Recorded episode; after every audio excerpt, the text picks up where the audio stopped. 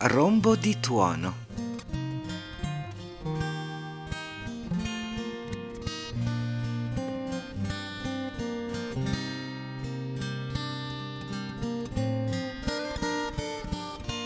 Era una giornata con tanti nuvoloni neri. Era il 31 ottobre 1970, un sabato. Una di quelle giornate che restano nella memoria dei bambini, che da adulti collegano i fili della nostalgia con la realtà e si chiedono il perché delle cose. Poi si danno una risposta. Gli accadimenti, a volte, hanno una loro logica misteriosa cosa eravamo andati a fare quel pomeriggio in quel paese.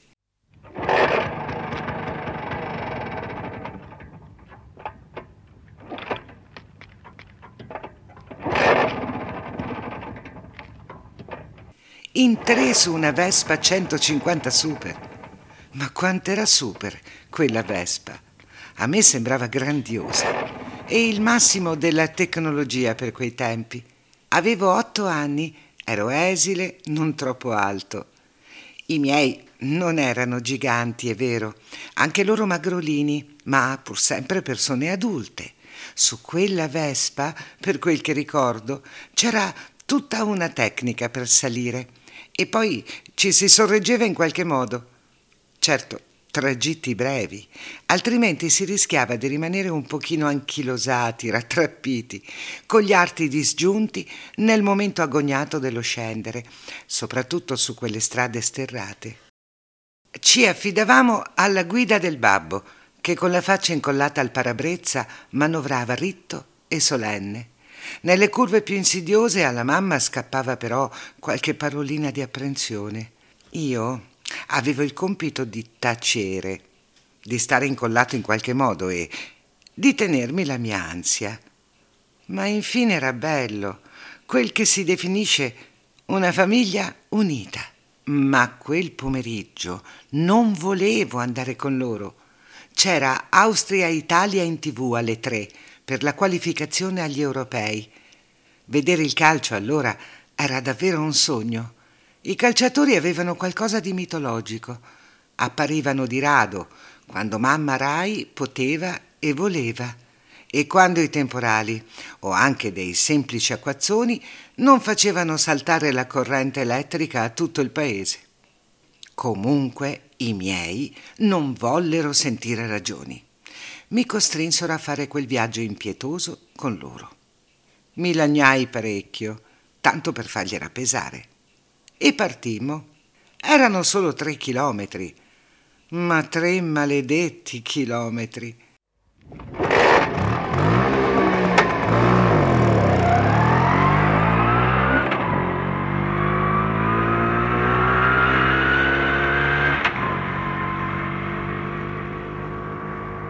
Rammento il viaggio di ritorno quando sulla via principale ci fermò la guardia municipale, un uomo grande e grosso, con tanto di divisa perfetta e occhi accigliati, il babbo spense la vespa e il nostro mondo trattenne il fiato. I marciapiedi erano deserti, tutti a guardare la partita.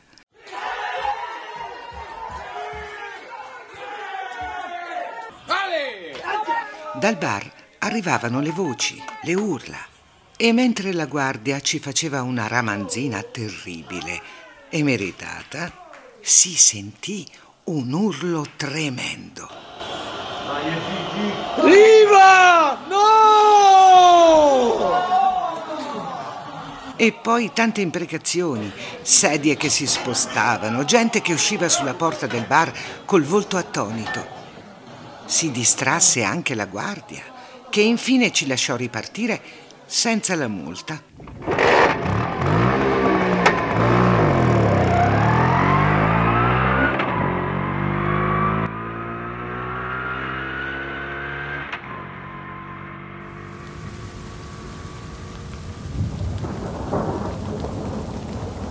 Alla prima curva, fuori dal paese, i lampi, poi i tuoni e tanta pioggia erano solo tre chilometri, tre maledetti chilometri. Arrivammo inzuppati. Accesi la radio Marelli, ma la partita era finita. Al telegiornale della sera seppi del brutto infortunio a Gigi Riva. Rottura del perone destro, con distacco dei legamenti della caviglia destra, come recitò la diagnosi giorni dopo. Un'entrata vigliacca di un medianaccio austriaco gli era stata fatale.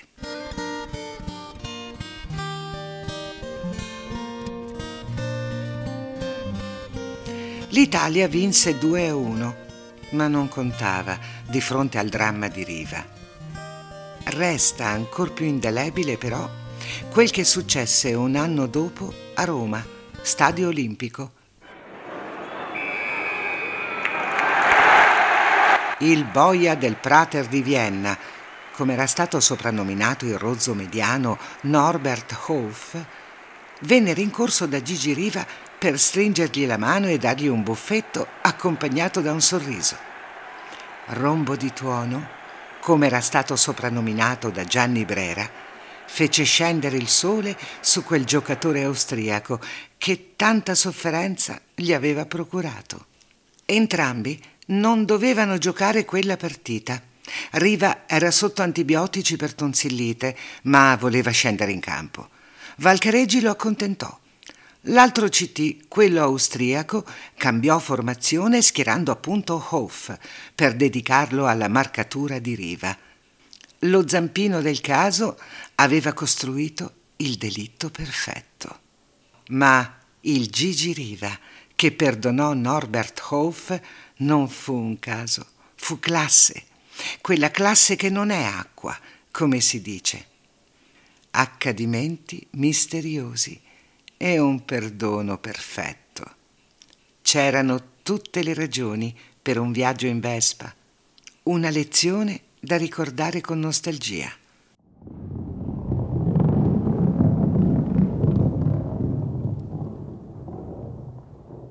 Un rombo di tuono.